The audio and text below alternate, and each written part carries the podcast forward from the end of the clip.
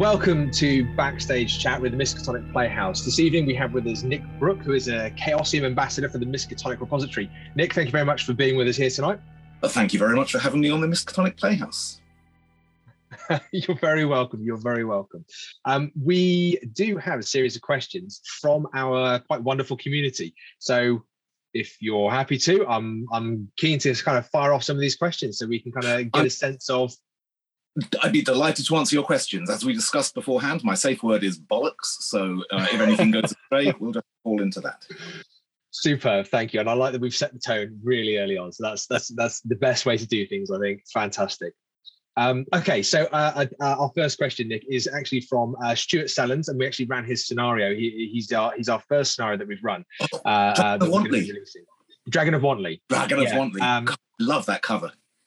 Yeah, oh, it's superb, isn't it? And, and, um, and I, I stole a marketing trick from Stuart, and I don't know if you know me well, but that is a real compliment.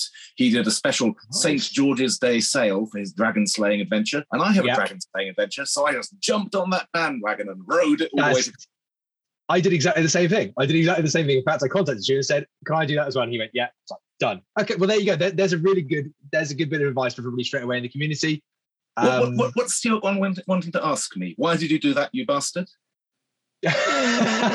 Not quite. Stuart's question is this. Stuart's question is this. And uh, uh, so his question is, how did you get involved with community content in the beginning? And this is something that Bridget Jeffries has said to us that there is a bit of a story here. Oh yeah, yeah. She wants all the dirt to come out.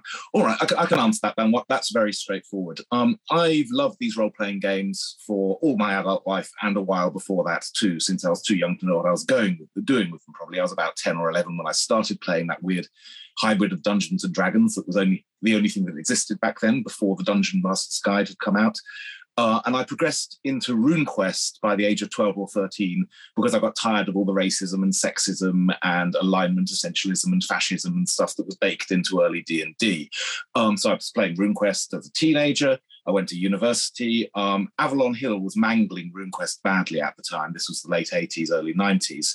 And so when I finished at university, and because I'm slack, I hadn't got a job to go to, I wrote a nice letter to Chaosium saying, um, Hi, I've just finished university. I love your games, especially that RuneQuest one. Call of Cthulhu is cool, but I didn't mention that in the letter. And um, I said, Is there anything I can do to help with RuneQuest? I didn't say it because it's all looking a bit bumpy in the art shit. Um, and they said, um, I got a letter back from Greg Stafford which was rather nice. He was the uh, president wow. of at the time. And he said, if you want to help with RuneQuest, the best thing you can do is get in touch with an Englishman called David Hall, who is running a fan magazine called Tales of the Reaching Moon, which I've never heard of. And I thought that sounds like a good idea. So I got in touch with David Hall and he got back to me and he invited me to join his RuneQuest gaming group that met fairly close to where I lived. And he invited me to help him produce the magazine Tales of the Reaching Moon. And he also said, Oh, and next month I'm going to Dublin for a games convention called GaelCon, where Greg Stafford is a guest of honor. Why don't you come along? And so I did, and that's when my life changed, and I became involved in producing fan content. This isn't community content in the modern sense. Um, David was working with absolute support from Chaosium and from Avalon Hill eventually, which was very nice to see, and from Issaries Inc. when um, Greg left Chaosium and founded his own company to do his own thing. Um, and he was producing a beautiful, gorgeous magazine that's uh, really lovely. And I was helping with that not writing very much, but a lot of proofreading, a lot of advice behind the scenes kibitzing, and just hanging out with the guys. And it was it was glorious. That was all through the 90s I was doing that. Wow. And then it stopped. And the real reason is probably human. Uh, we grew up, we got married, we had children, we went to live on different continents. Uh, David fled to Australia, Rick was deported back to America, and Colin left for New Zealand, and there was just me left in England and I had two crying children. So, you know, I had a, few fallow years of gaming and then picked it up again a bit in 2008 and even more when I found a local club in about 2013. Um, and then there was the new edition of RuneQuest on the horizon, and then it arrived in 2018. It was glorious. It's beautiful, really beautiful game. Love that game. I might have mentioned it before and then in December of 2019, there's a convention that used to happen annually in London before in the before times called Dragon Meet. And my friend Michael O'Brien from Chaosium, who used to be one of the editors of Tales of the Reaching Moon, and who I'd met frequently at the vigorous convention scene that existed all through the 90s and early noughties, um, was, was attending from Chaosium And he said, We're about to launch something called community content. And I thought, mm, That sounds a bit crap. You saw people chucking out scenarios, I suppose, with no quality control.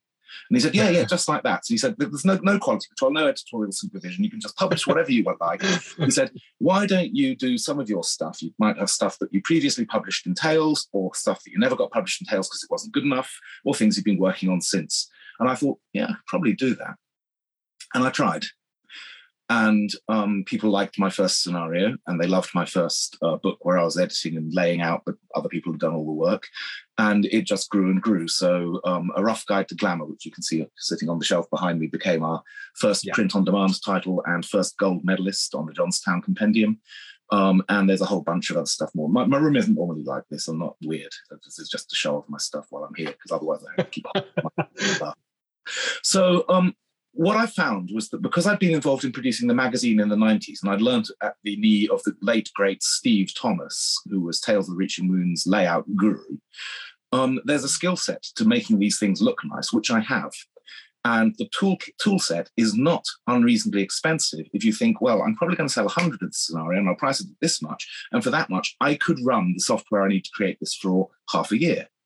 And all I need to do is bring out a second book after the first and a third book after the second, and utterly self sustaining.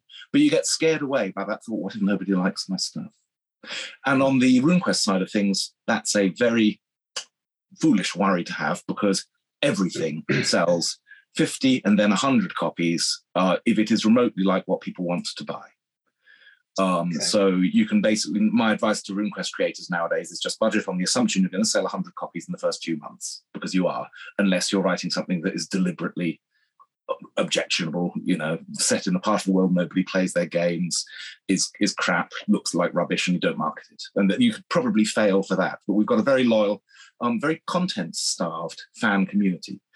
But that's one thing I wanted to talk about with respect to the Miskatonic repository, because the difference the repository's got, now that's been running now for almost four and a half years, is that there has been continuously produced Call of Cthulhu and related stuff for more than 40 years. And some of it is extraordinarily high quality. So there's the big campaigns, the scenario collections, there's the licensed spin offs that go into all kinds of weird directions. And that stuff keeps coming out from Chaosium and its licensees. We won't talk about weird competitors that file off the serial numbers because fuck those guys. Um, and there's a lot of it.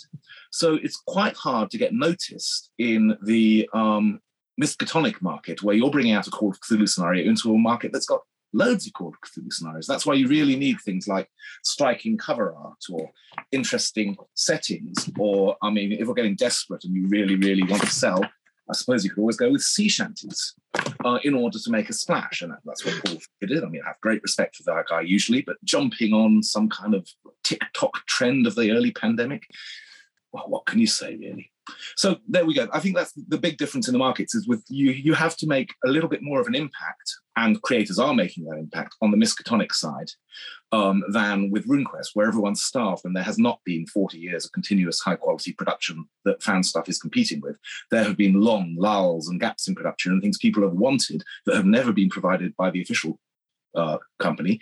So us fans are going and doing it ourselves. And you know, take this, or you could maybe wait another 25 years and see if Chaosium does anything in the space you're interested in. But in the meantime, we've got four fat books about the Lunar Empire up there. They've got a few paragraphs. We've got um, an entire linked campaign set in Sun County in Prax. They've got uh, one paragraph description of it that gets some things wrong. It's like this is why we're, we, we are doing so well is because of the difference in between the RuneQuest Glorantha um, scene and the Miskatonic scene. But the Miskatonic repository is a hugely successful community content program. Um, there are some real stars emerging from it. It's had gold and platinum best selling titles. Uh, it's a great place to be. But you do need to have your scenario noticed. And that's why it's really nice to be talking to the Miskatonic Playhouse tonight, because I think you guys working with Call of Cthulhu creators, oh my God, the lights went out. That's better. Uh, you guys working with Call of Cthulhu creators um, can really help get some undiscovered gems into the light. Yeah, that's brilliant, and I think that that's a big part of our intention as well is to you know find those you know just just expose community to community. You know, we're, mm. we're community content creators. creating for community's sake. But I haven't yet answered Stuart's question because I like the sound of my own voice. He was asking, How did I get the Chaosium gig as a community content ambassador? And the answer is, I've known all of the guys who run the Chaosium for donkey's years. I knew Mob since very early 90s when he was doing Tales. Um, Rick came on board. He was a friend of mine. Um, he came over to the UK, and I was you know, the first person he used his Ford expense account to buy a huge slap up feast for. Um, he married uh, one of my wife's best friends who we met at a party in our flat. Um, and he came on board to Tales and took over the layout chores from Steve.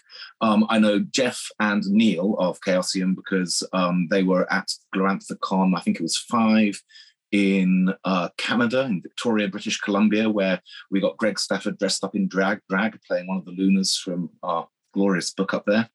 Um, and, you know, so that's decades of knowing these people. So I, I, knew them, they knew me, they knew what I could do, they knew I was a safe pair of hands, that I wouldn't go do lally. I'd been involved on and off in whatever online communities exist. So mailing lists back in the day and Yahoo groups when everything moved to Yahoo groups. And nowadays, Facebook, there's a there's the Burp Central forum, and there's even some discords where I'm st- sticking my toe tenderly into the discourse on Discord, but um, not, not sure it'll yeah. last. Uh, not sure it'll last. Uh, but um, so anyway, they, they, knew me, they knew what yeah. I could do, and they could see that I had a real passion for getting this community content out there, encouraging other people, working with the people in our creators circles. There's the Miskatonic and Jonstown Compendium creators circles. Yeah. So after a while, they thought, "Oh, sod give them a job."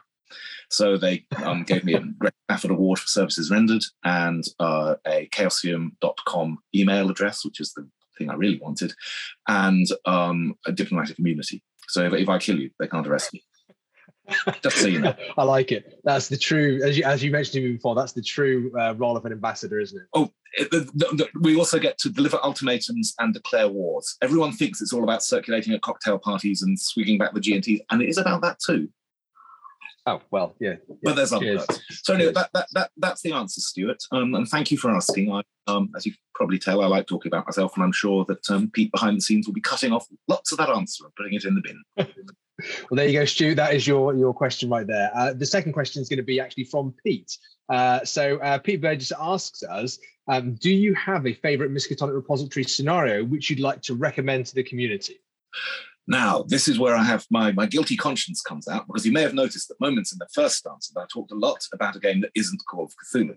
Um, I've got a um, skill set that lets me bring things out in print. And I bring things out in print for RuneQuest, and I also bring things out in print for Call of Cthulhu for the Miskatonic Repository. And I like doing it. It's fun. It helps people who wouldn't otherwise get their book. And I can tell you, it's absolutely wonderful to get a printed copy of your own thing with these glossy covers and beautiful art and everything and see what went wrong and notice that one word you never changed and now it's in the wrong place forever and everyone will curse you. But there, there you go. So I'm good at getting things into print. What I'm not good at is playing a lot of Call of Cthulhu. Um, I played back in the early 80s when it first came out because everybody did. There were, you know, in the UK at the time, if you weren't playing D and D, which I wasn't, there was RuneQuest, there was Traveller, and there was Call of Cthulhu, and I was eyeballs deep in all of those.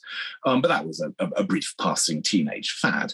I got to university. I played in a brilliant Call of Cthulhu campaign run by my best mate Chris Gidlow, who co-authored a bunch of the stuff up there. So we're still talking to each other 30, 40 years later, no, 30 years later. So we can't be that bad. He ran a Call of Cthulhu, what we now call a gaslight campaign set in Victorian London in 1888 um, against the backdrop of the Ripper murders and a whole bunch of weird stuff going on. And the lovely feature of this was it wasn't particularly Lovecraftian. It was mythos like, cosmic horror ish, but it was all through a Victorian um, lens. So you were, rather than going up against uh, Nyarlathotep, Hotep, you might be going up against Sebek Hotep, the crocodile-headed pharaoh of the cursed 13th dynasty, whose mummy had recently been removed from Crocodilopolis and brought to the British Museum, where people were translating and reading aloud his funerary inscriptions for the first time. Or um, instead of going up against um, a dimensional shambling horror, you'd be going up against what folklore tells you is probably Walter the Wild Huntsman of Woodstock, uh, a probably Norman baddie who rides through the night sky with his skeletal hounds.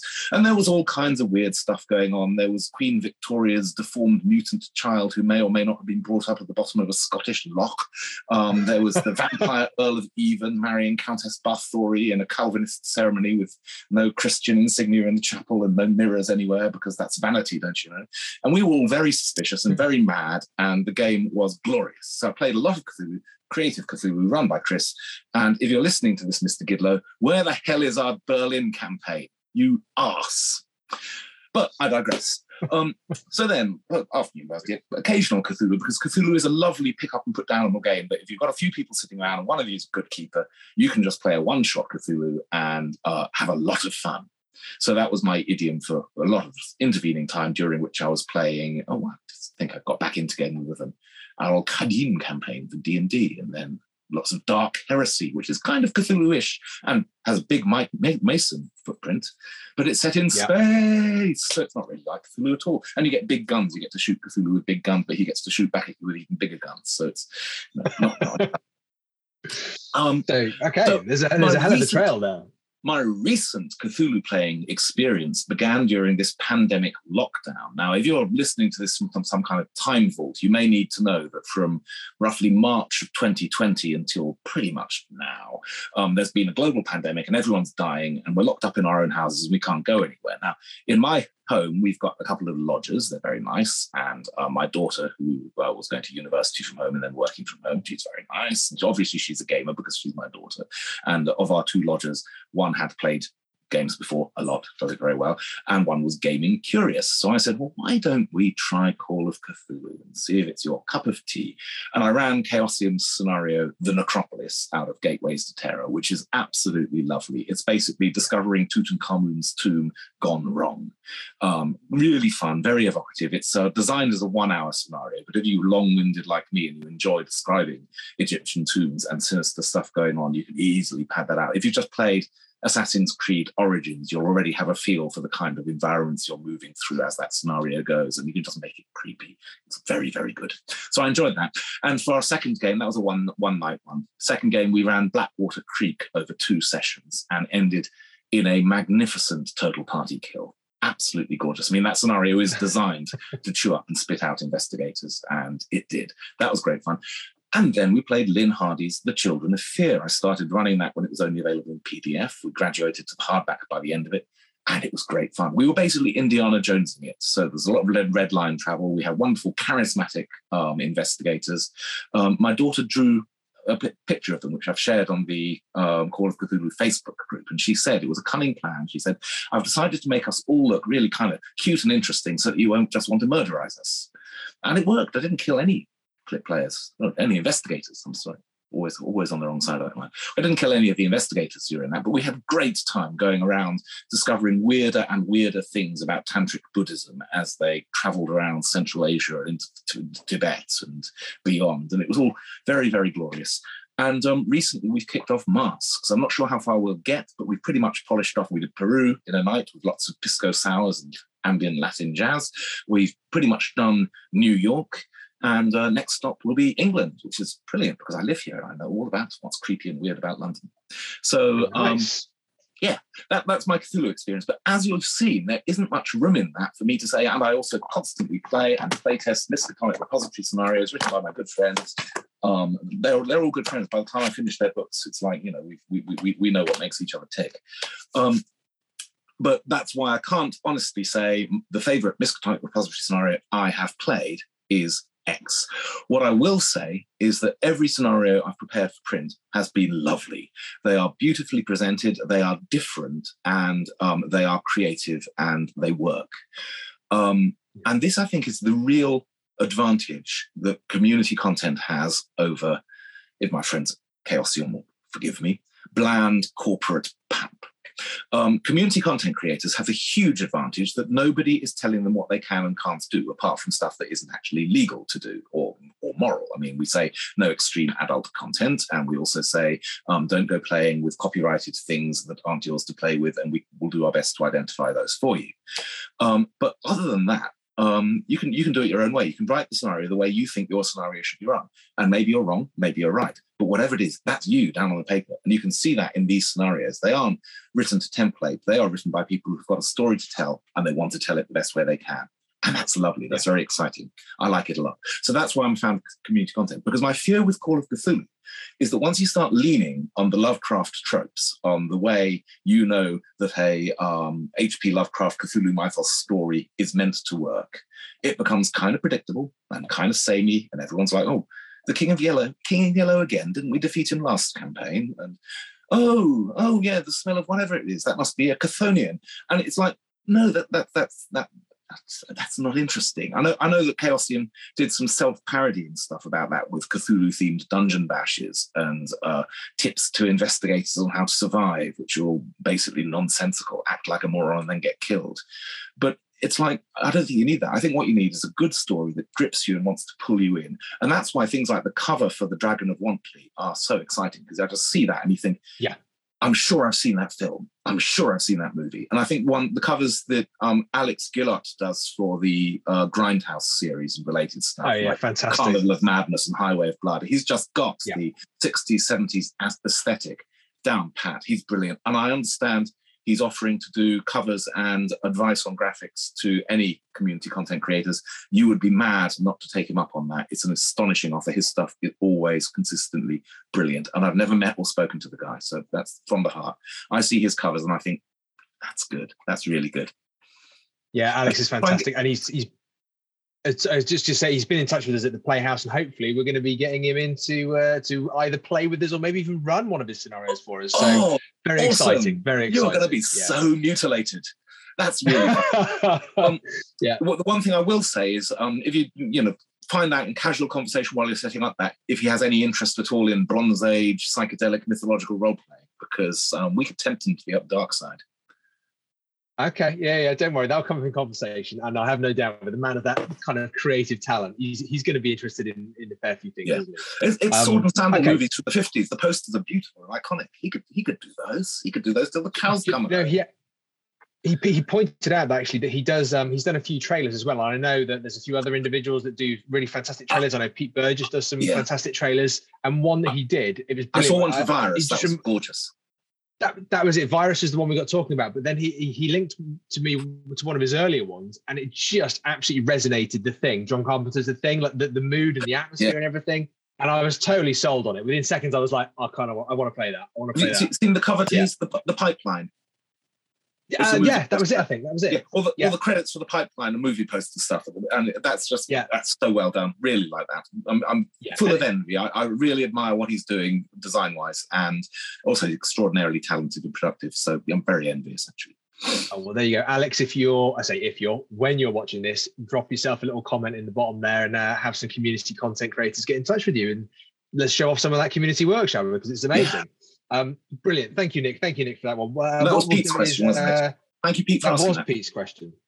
Um, we're going to go to uh, Anthony Richards' questions now, or Anthony Richards' question. Uh, sorry if I said your name wrong there, Anthony. Uh, what's the funniest in-game role-playing story you have to tell?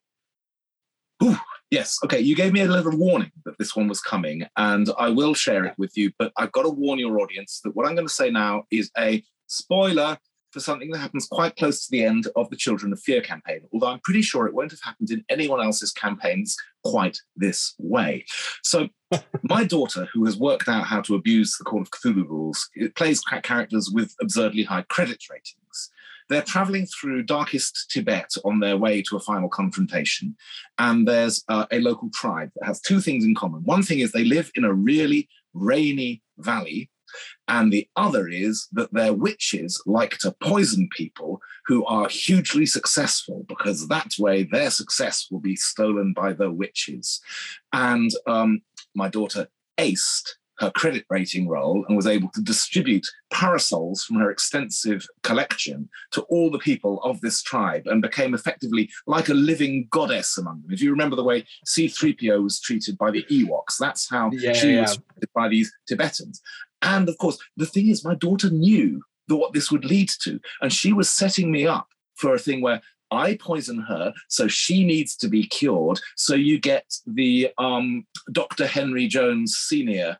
Uh, moment at the Grail. And it just it just came off like a treat. It was beautiful. Now we were running um, on high energy then, and I, I had to finish the campaign slightly faster than I wanted to because um, we had the summer break and the lodgers pushing off to foreign parts as they do, Kent or somewhere, God knows, outside London anyway. So basically, completely out of reach. Um, but that was that was really nice as a piece of emergent stuff where I could see where she was going. She knew what she was letting herself in for. We all thought, yeah, we're going to go with this, and and it just worked. It, it worked beautifully. So yeah, and the Children of Fear spoiler section is now over, but it's a brilliant campaign, and you should certainly get it and read it.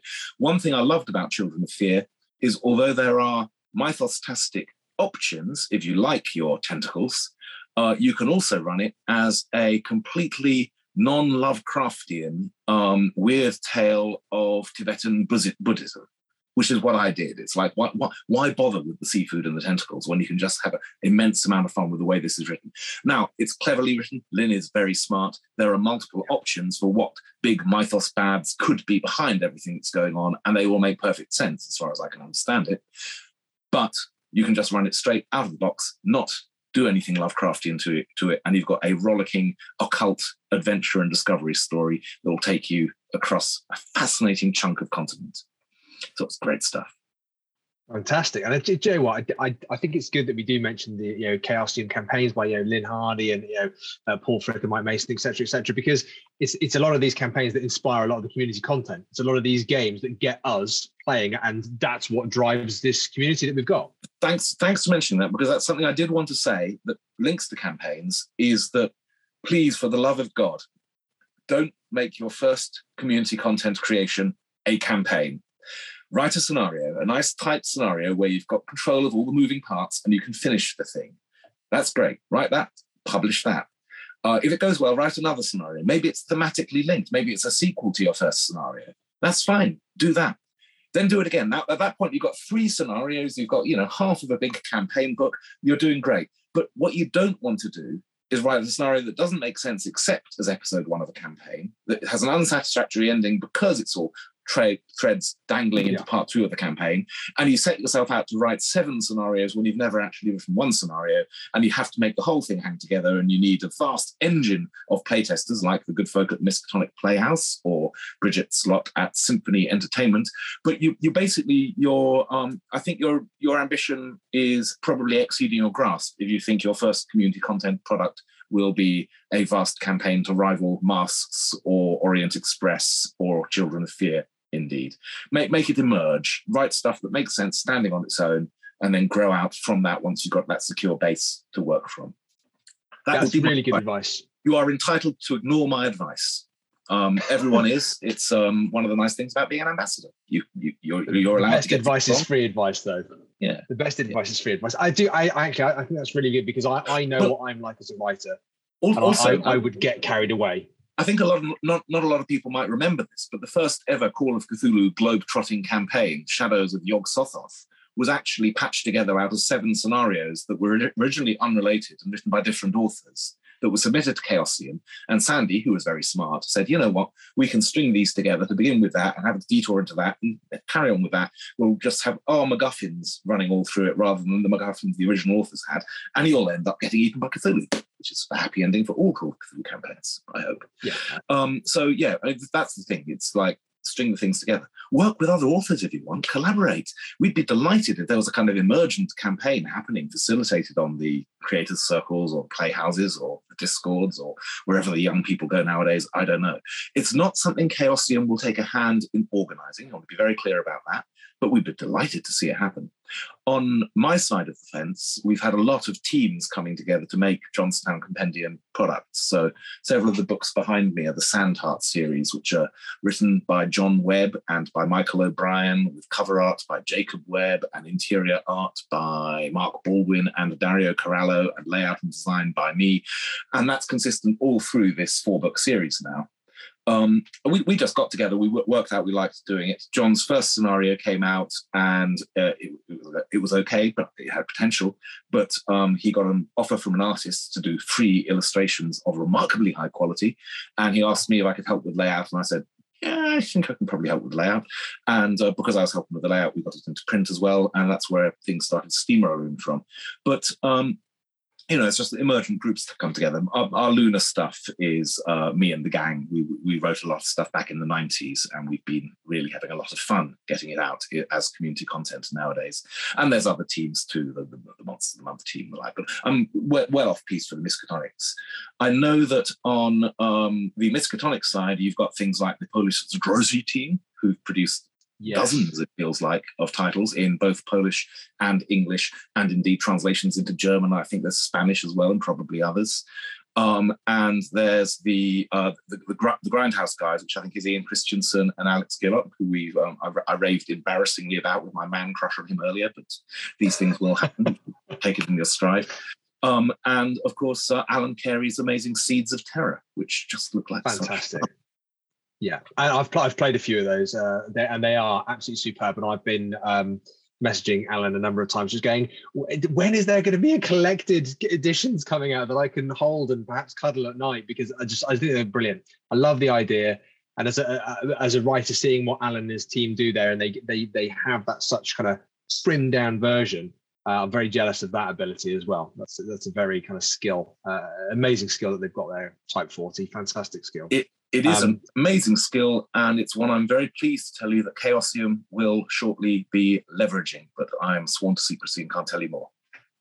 Ooh, there's that was almost like a premier information, but not quite there. I think that's okay. That's amazing. That's a, fantastic. Fantastic. three little letters: M O I, and that's what you're getting. Okay, that's that's that's like half of my wordle. That's just uh Thank you, Nick. I'm going to go away and think on that one.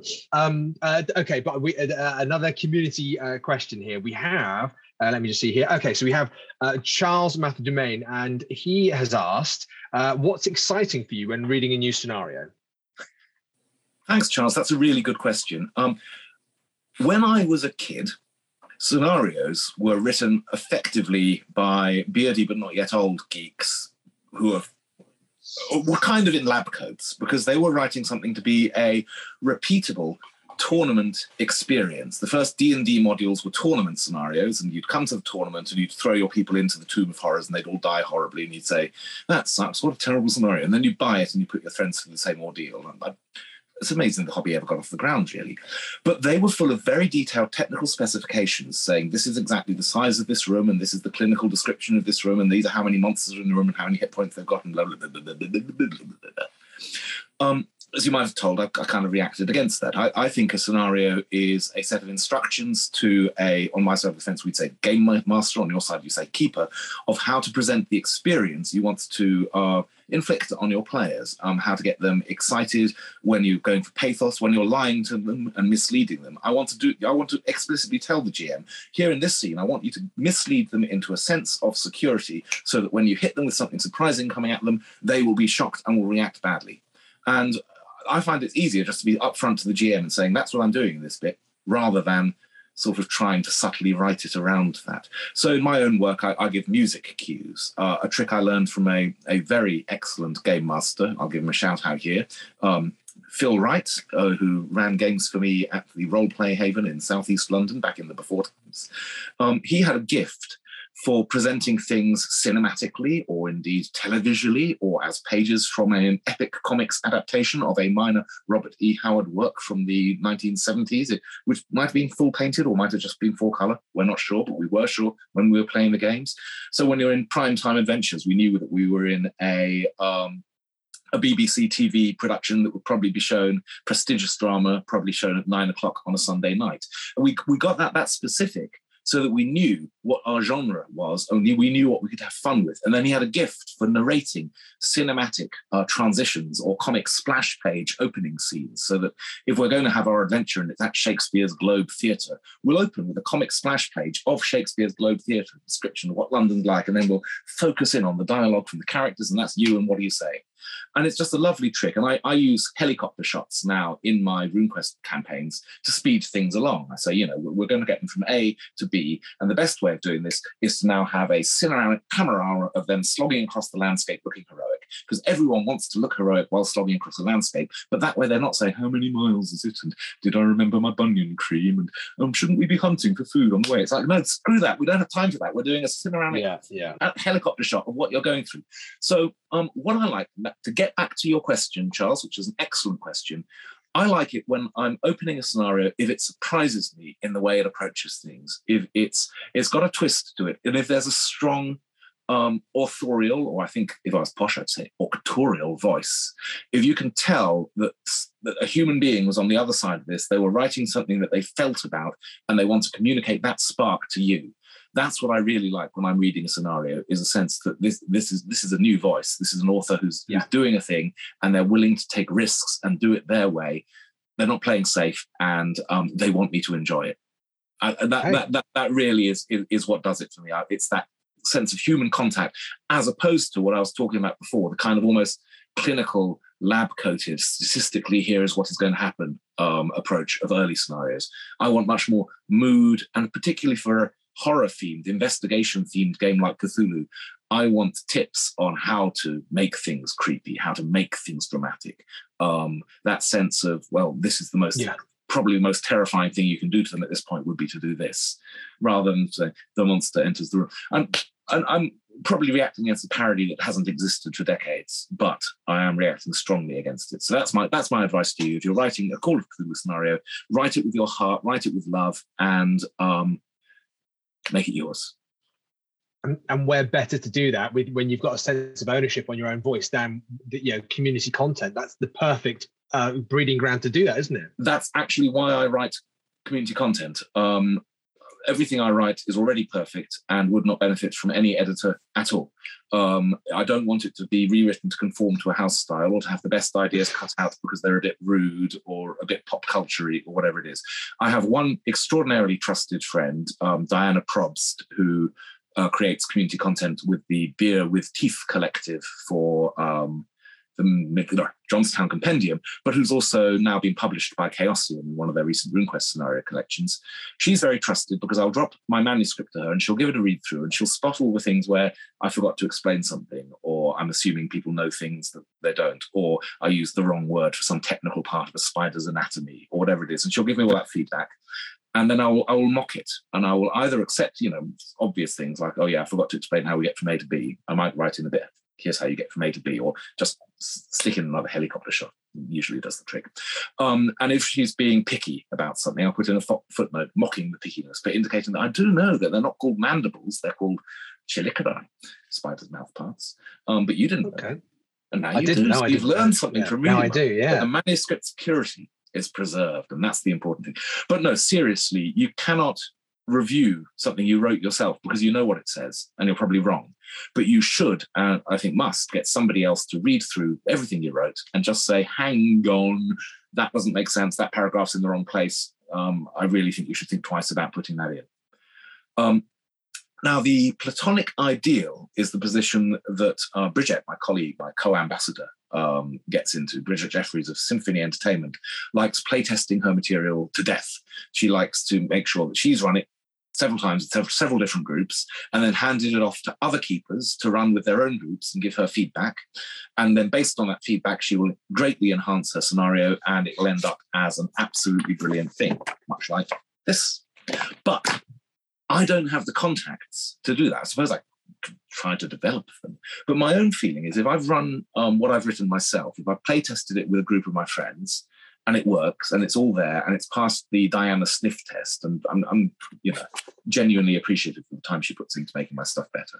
And it, it does vastly improve it. It's just that sometimes I laugh a lot at the process. Um, once, once it's through all that and it's laid out well enough, I'll, I will publish. And if I got something hideously wrong, I'm sure some kind person will be along to tell me in a while, because you may have noticed that I also moderate communities for Chaosium, and some of our fans have um, different filters than you or I, shall we say.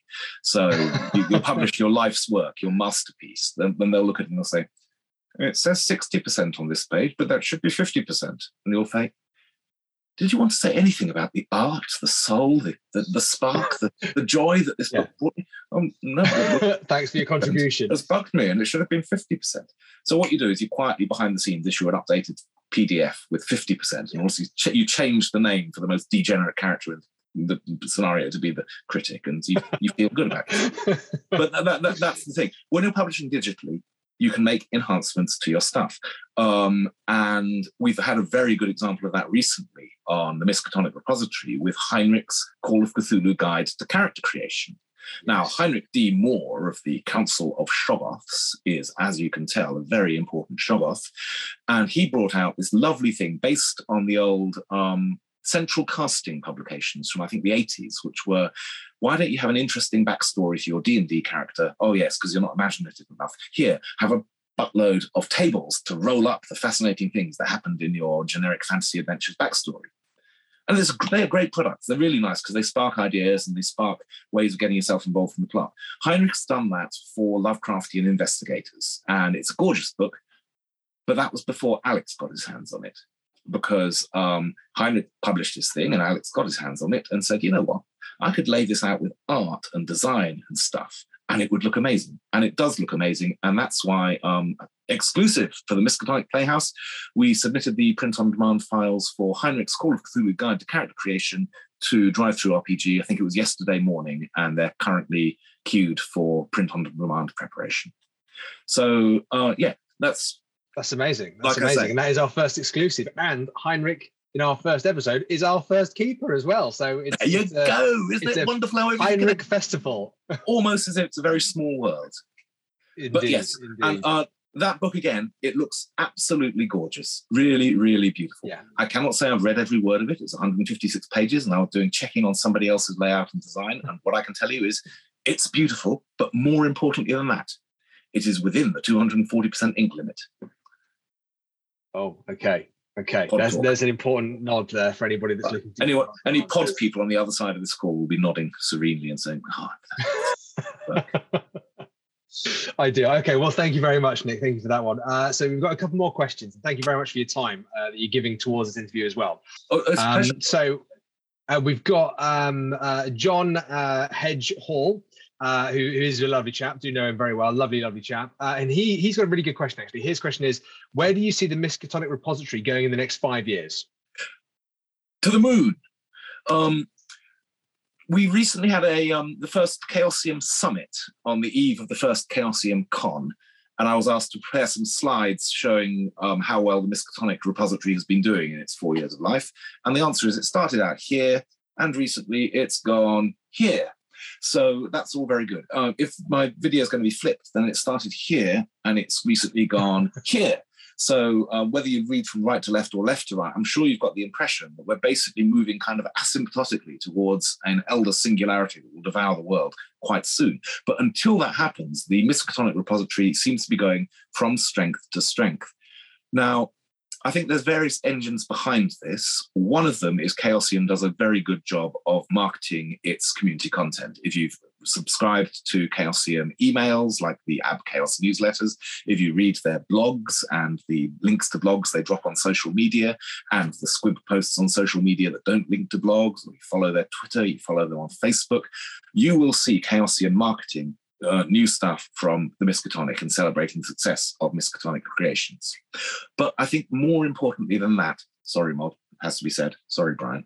More important than that is the storytelling collective Write Your First Adventure workshops. We've had Call of Cthulhu tracks on that um, twice last year, and we will be doing it again this year. And we're hoping to develop a RuneQuest track. So watch this space. That's another oh, wow. exclusive if you want it.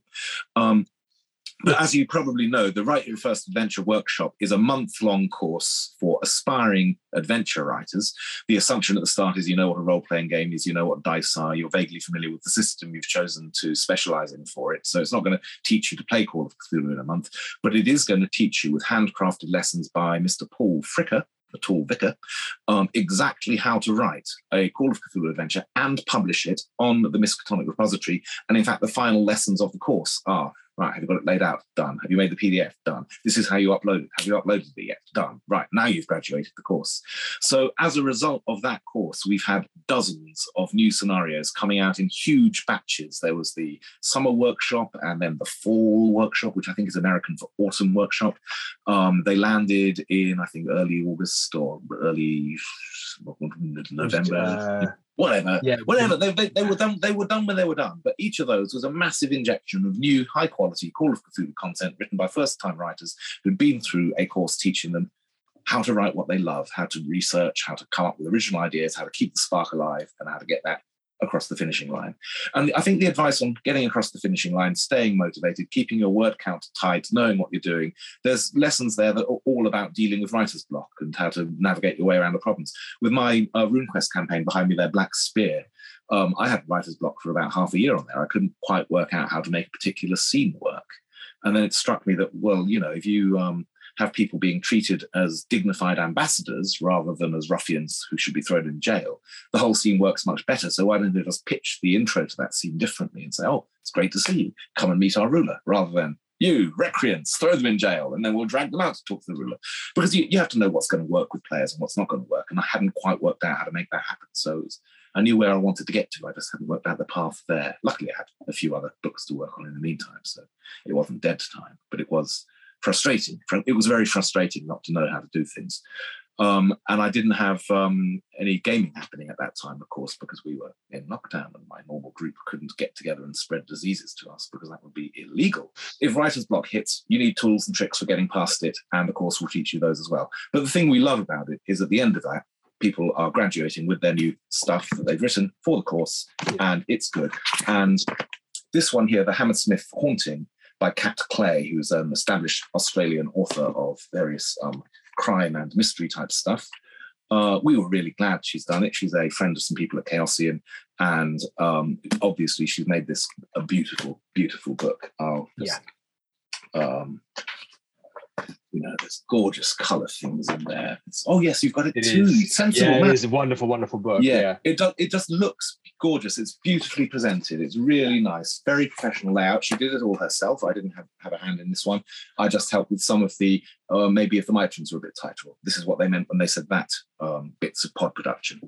But it was great to get that one out. And that, that's an example of a, a situation where we had a relationship with somebody, so they didn't need to meet our usual Electrum 250 sale threshold before being eligible for print on demand because we knew she'd made something beautiful and we wanted to support it. Yeah, yeah and it is and it, it really is yeah that's that that's another again another thing about this community is when you get to see other people's work which is obviously what this community is about is looking at other people's work celebrating each other's work it's just so inspiring you know when you get when you get to play other people's work see each other's work it just sparks those creative things and then the storytelling collective yeah paul fricker's full fathom five absolutely superb what i wanted to talk about was the art this cover pick is by John hmm. oh. who's brilliant. I met him at Chaosium Con, where he was brilliant. I got all of his postcards, which are brilliant. And I just do my next community content book. And I cannot tell you how happy I am about that. And it's like I, I knew he was available to do Chaosium community content because he's done it and he's available to anyone and he's got a website and you can contact him on that and say hey john we met at chaosium con can you tell me your usual rate for doing a cover and he told me, and I thought, I want that cover. So yeah, my next book's going to make a huge loss, but that doesn't matter because I'm going to have the summer art. Well, uh, likewise, John. If you are listening to this, you're very welcome to drop some comments in the bottom there. We're all about community. Throw your throw your, your tags in there, your name in there, your handle, and uh, make yourself known to the rest of the community. That'd be absolutely amazing. You are known to the community, John, but but just also drop yourself in there as well again because this is what we're about. This is what we're about.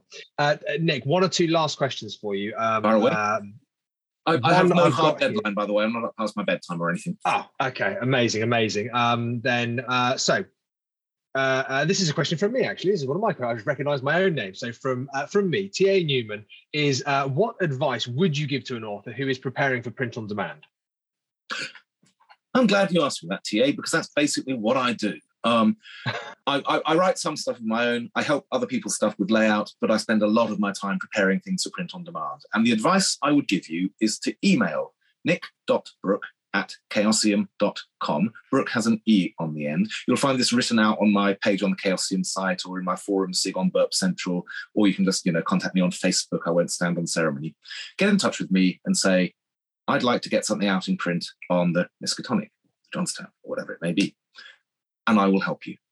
And it may be that you are very experienced at using layout pro- programs yourself, and you just need to know the right protocols, and I'll advise you who to get to green light these things and where to submit it.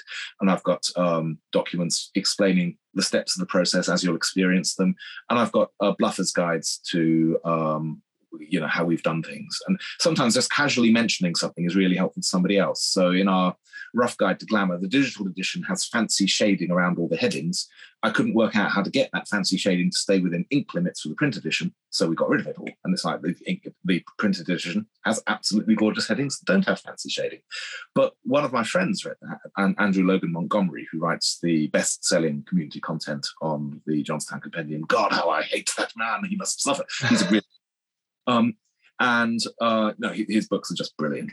And he read that and he said, "Oh, yeah, okay. You can't make those shaded headings I was wanting to use work for print on demand. I'll just won't use shaded headings." And it's just that like that saved him an awful lot of time banging his head against the wall. Now somebody will be along in comments to tell me, "Oh, it's very easy to do shaded headings. Actually, all you need to do is," and then I will murder them. But um, it was like just get saying, "Yeah, yeah. Here's the problem we found. Here's the solution we found. The problem was we couldn't do the pretty thing we thought we wanted. The solution was, well, let's not do it." life goes on. So yeah, I can offer help. I can offer hands-on help. Um, sometimes um, for most of my Call of Cthulhu stuff, this, these books are basically prepared from the PDFs. So uh, the author has got a PDF version that's pretty and digital and has art and things in it. And I have a non-patented. I'll explain it to anyone who wants to do it themselves, or I'll do it for you if your work is, um, you know, if you're moderately pleasant and your work isn't too long. For just dropping the pages of the PDF into a layout program and then doing all the things that you can't do if you don't have access to layout. I use InDesign. So you can take the PDF pages, you drop them into layout, and then you adjust the ink levels and the margins and the bleeds and things there. And that's how most of this stuff gets made. Now, for my own books, obviously, I'm writing the things in Word and I'm cutting and pasting stuff into layout and I'm doing all kinds of stuff with them. But you don't have to do that all from scratch with the PDF pages into um, a thing. I mean, as long as the original PDF was fine, your laid out version will be fine, but it will be able to control things like bleeds and ink limits and gutters that Microsoft Word couldn't do, and maybe the programs you use to create it won't do. But I don't need any access to the underlying files. I just take, well, here's the commercial version you're selling. Let's gussy it up for print. Job done. So that's one of the secrets of print on demand. If you want to do it all yourself, which Kat did, I'm very happy to hold your hand through it. Um, Alex did it for um, Heinrich's um, guide to character creation, and um, but what would happen was Heinrich would send me the laid out files, and I'd read through them, and I'd say, "Ah, schoolboy error, pitiful, you got that wrong too. Ah, what are you doing that?" And I'd send them back to him with explanations of what needed to change, and in an alarmingly short time, a perfect version of the file would then be sent back to me. At least I'm saying perfect. It's possible that the great brains at OneBookShelf will see, see things I missed, but I've tried to catch everything that they've ever noticed me getting wrong before. Um, but again, that's like the kind of pre-checking I can do. I can do that easily. I've got access to the tools you would need to do it yourself. But if you don't have the full version of Adobe Acrobat, um, I can run all the kind of pre-flighting and color checking and limit checking uh, for you. And I'm happy to wow. do that. It's part of my job for Chaosium. Now, this is the bit where I go off piste. If you've got a community content title that isn't for Chaosium, I'm also happy to consider helping you with that. But for that, there may be a fee involved. Um, I've helped get something out on the Dungeon Masters Guild. You may have heard terrifying stories of the vast limits on the number of people who are allowed to do layout for DM's Guild books. Well, I'm one of them. I'm on the secret list. And if you've got a DM's Guild bestseller, they have to be platinum over there because okay there you go. But if you've got a DM's Guild bestseller and you want to prepare for print by somebody who will not charge you the earth, just you know, reach out. My address is at Chaosium, but I'll do this in my spare time, which is copious. Um, so yeah, that, that, that's part of the answer. Um, I'm happy okay, to amazing. take your digital edition and turn it into a printable edition. I'm happy to support you if you want to do all of that yourself. And in extreme cases, I'm happy to redo layout of things where Chaosium desperately wants a print edition to exist. I've done that uh, I suppose once it was for the fattest book on the Jonstown Compendium, Armies and Enemies of Dragon Pass. There it is up behind me. Um, that's a monster. That's almost 400 pages, and it nearly killed me. Ooh. So tedious. no, no disrespect to Martin Helsdon, the author, who's pulled together a the buzzword is magisterial tome, but once you get into the back half of the book, it's table after table after table, and InDesign doesn't handle tables well. And I was going bleary eyed, putting these little cartoon mannequins on top of their right tables and then adjusting all the text and everything like that. It took a while, took a while, but it's out now and it's beautiful. very good book. Um, I suppose picking yeah. up a scenario to play is going to be very, very different experience when you're picking it up and you're editing it and you're checking it and you're. It's a very different world. It's a very different experience. Yes, yes, um, and, and and that's the thing. I can't honestly tell you I know the plot of Full Fathom Five. I do know where the most gorgeous things are, and I know where the sea shanties go. Um, but I haven't read it cover to cover and read all the character sheets because you don't need to do that to prep it for print. I do think it's a great piece of work, and I strongly recommend yeah. anyone yeah. who wants to sing sea shanties and pretend to go whaling in 1848 South Pacific should get Full Fathom Five and play it in much the same way that if you um, enjoyed uh, Kenyan big game hunting and man-eating lions uh, molesting people, you should definitely get Sorrow in Tsavo by Bridget, and so on and so forth. If you're more into spooky Victorian ghost stories and cantankerous old ladies with shotguns, I'm told, I'm sure she's in there. Haven't read that bit myself, like I say, looking at the file. Then th- th- there you go. So we, we've got all these things. They're all varied. They're all different stuff. My personal favourite things on the Miskatonic, I've got to say, are um, unusual settings and one shots with pre-gen adventurers. Because sorry, we say investigators on this side of the pond, don't we? Pre-gen investigators, because then you know you've got a party that's going to get into the action, and it doesn't really matter if most of them get folded, spindled, and mutilated along the way, or just lose their marbles, because it's a one shot, and the next game you play will be set somewhere else, different time, like watching a different horror movie. Um, I'm not such a big fan of the um, either invulnerable or indeed frequently replaced investigators touring Lovecraft country. We're allowed to say that? Yeah, love the Miskatonic country, um, not knocking off uh, disciples of Tsathoggua in every small hamlet they come across. That's not my preferred campaign style. I'd much rather take a break and say, hey, why don't we do something set at the Salem witch trials? Or, oh no, I've heard there's a really good um, scenario set in Edo period Japan. Actually, I think we've got a campaign in Edo Japan on Miskatonic. Uh, but th- th- there you go. It's, it's horses for courses, isn't yeah. it? Would you rather watch lots yeah. and lots of things in basically the same setting with the same characters, or do you want to mix and match? And it's that uniqueness, isn't it? That's what's going to draw people in, and part of our community is, you know, how do we look at? In fact, this actually brings us to our next question here you know we've we've got this um the community there's a big part of marketing there's a big part of you know getting our scenarios um, but the, the, the question that's recently been in you know, the Miskatonic repository uh, chat groups is is um, about advice on pricing scenarios. Right. Um, I can give you advice on pricing scenarios, and um, I will do my best to make it snappy. First of all, don't give your stuff away, and don't give it away by putting it as pay what you want, because almost everyone wants to pay nothing. Uh, the two reasons for that are if you don't value your work, it's very unlikely anyone else will. People download stuff that's free and they don't look at it. They download it and they don't look at it. Um, it's a pack rat behavior. We've seen it countless times. People probably aren't going to look at your stuff if it was free. Also, you aren't going to get any kind of recognition or ego boost. I'm not talking about money. I'm talking about the joy of publicly letting it be known. Your scenario sold 50 copies. Your scenario sold 100 copies. It sold 250 copies. My God, it sold 500 copies. I mean, what kind of guy would sell a thousand copies? I don't know, only that Andrew Logan Montgomery. God. Um, but uh, if your stuff is given away for free, you aren't in the DriveThruRPG medal system, and you don't get that boost that comes from everyone knowing, oh yeah, this one's doing really well. It seems to be popular. There's a lot of buzz around it. Maybe I should get on board. Um, I produced something called the Miskatonic Repository Catalog, which is dirt cheap. I think it's a dollar for a spreadsheet detailing um, the setting and the time and the title and the page count and the price of everything on the Miskatonic repository. And I say page count and price because I'm, I'm, pretty good with these computer things. And I can divide one by the other, and I can tell you the average price per page of stuff on the Miskatonic. My advice to you, if you're starting out, is just to have a look at that and get a feel for, hmm, range of 15 to 20 cents seems reasonable for a scenario on the Miskatonic repository. So why don't I pitch mine at roughly between 15 and 20 cents per page?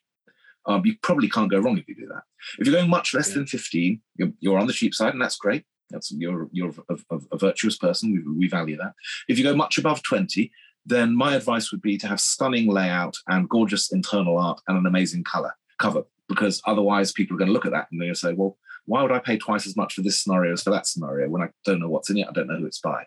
So I think there's a fairly tight range of prices, and I think price per page is the best metric. There are others. I know some people say, um, well, I know I'm writing something very short, but in the spirit of, well, I'd buy that for a dollar. I'll charge a dollar for just two pages, and it's like 50 cents a page.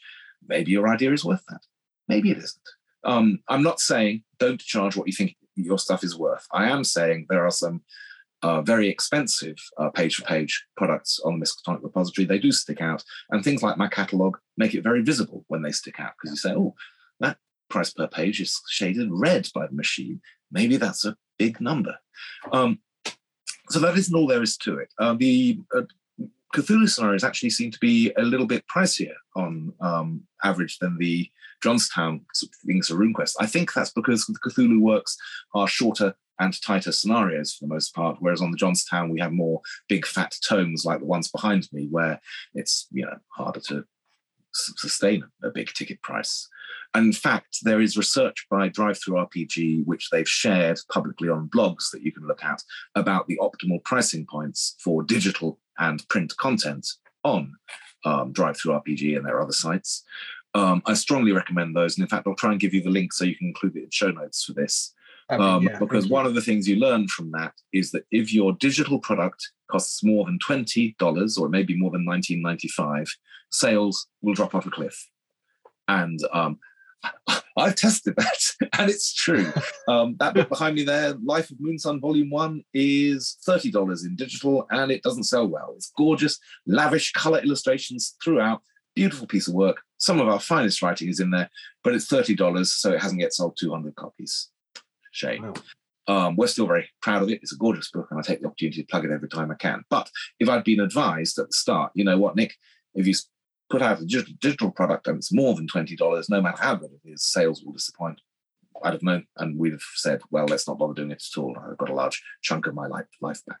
Anyway, it's um, still obviously a, a, successful book, a very good one. We're glad we made it, delighted we made it like that. But the fact is, we didn't know about the $20 cutoff. And that's actually affected my campaign Black Spear behind me there, because that is, um, I think it's about $40 in print or 20 in digital. Now, print prices now are a bit funny because they split differently for standard color versus premium color. Standard color, so it's probably 36, and premium color is nearer 50. But the in the old days, it was more straightforward. When I was young, when just printed.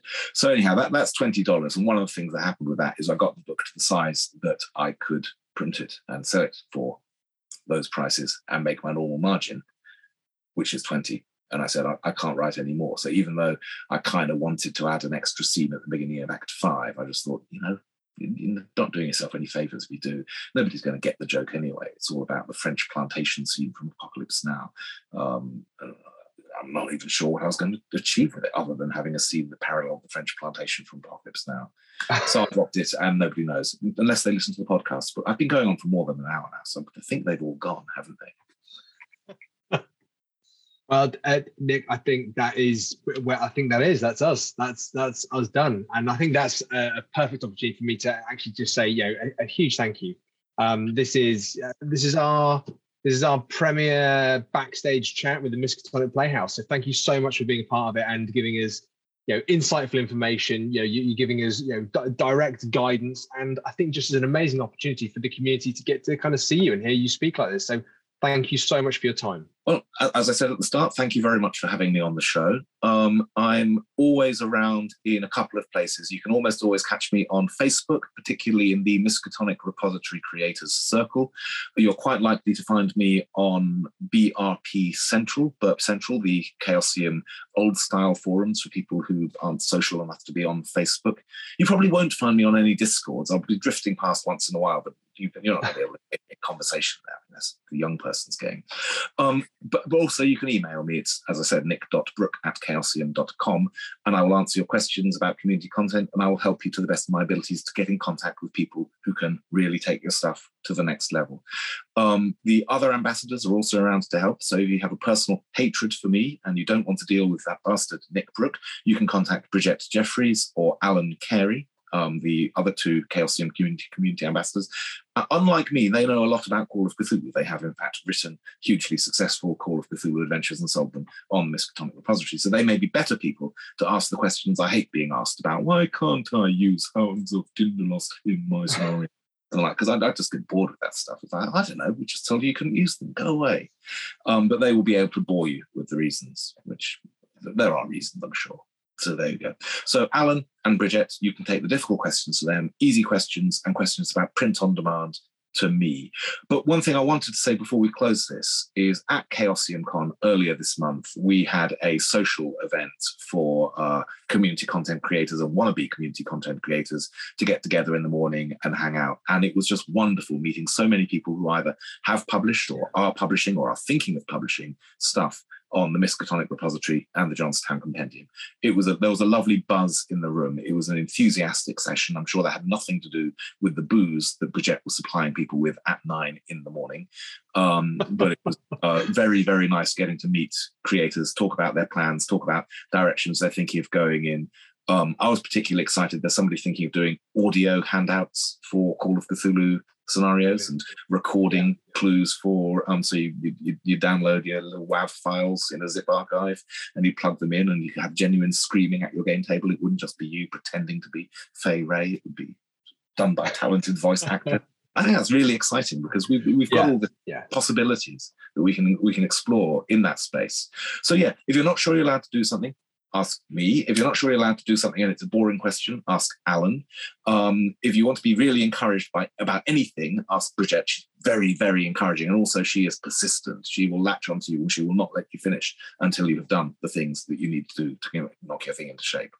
Um, but we're here to help. Chaosium keeps us around because we want to help other community content creators succeed. We are all community content creators ourselves. It's what we do, it's what we did when we came to Chaosium's Notice. And part of the way we came to Chaosium's Notice was by making things and being podcasted at and talking to folks. And that's why I'm very happy to be here today because you and the Playhouse are a vital part of the Miskatonic Repository's future.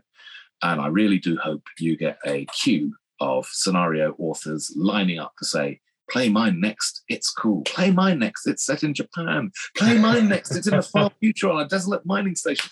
That, that would just be so cool for you. And you'd have all, all these different genres and idioms and things to work through. So yeah, I'm looking forward to seeing what you guys come up with.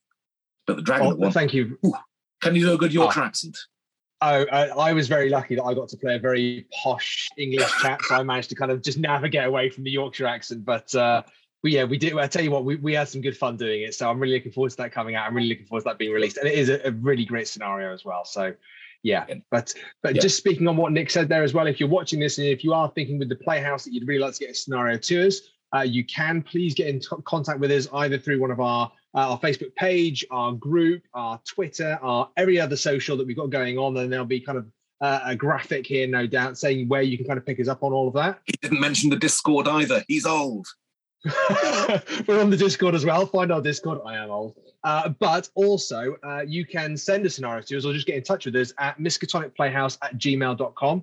You're very welcome to get in touch with us at any time and we can kind of respond to you. So, uh, Nick, thank you so much for your time.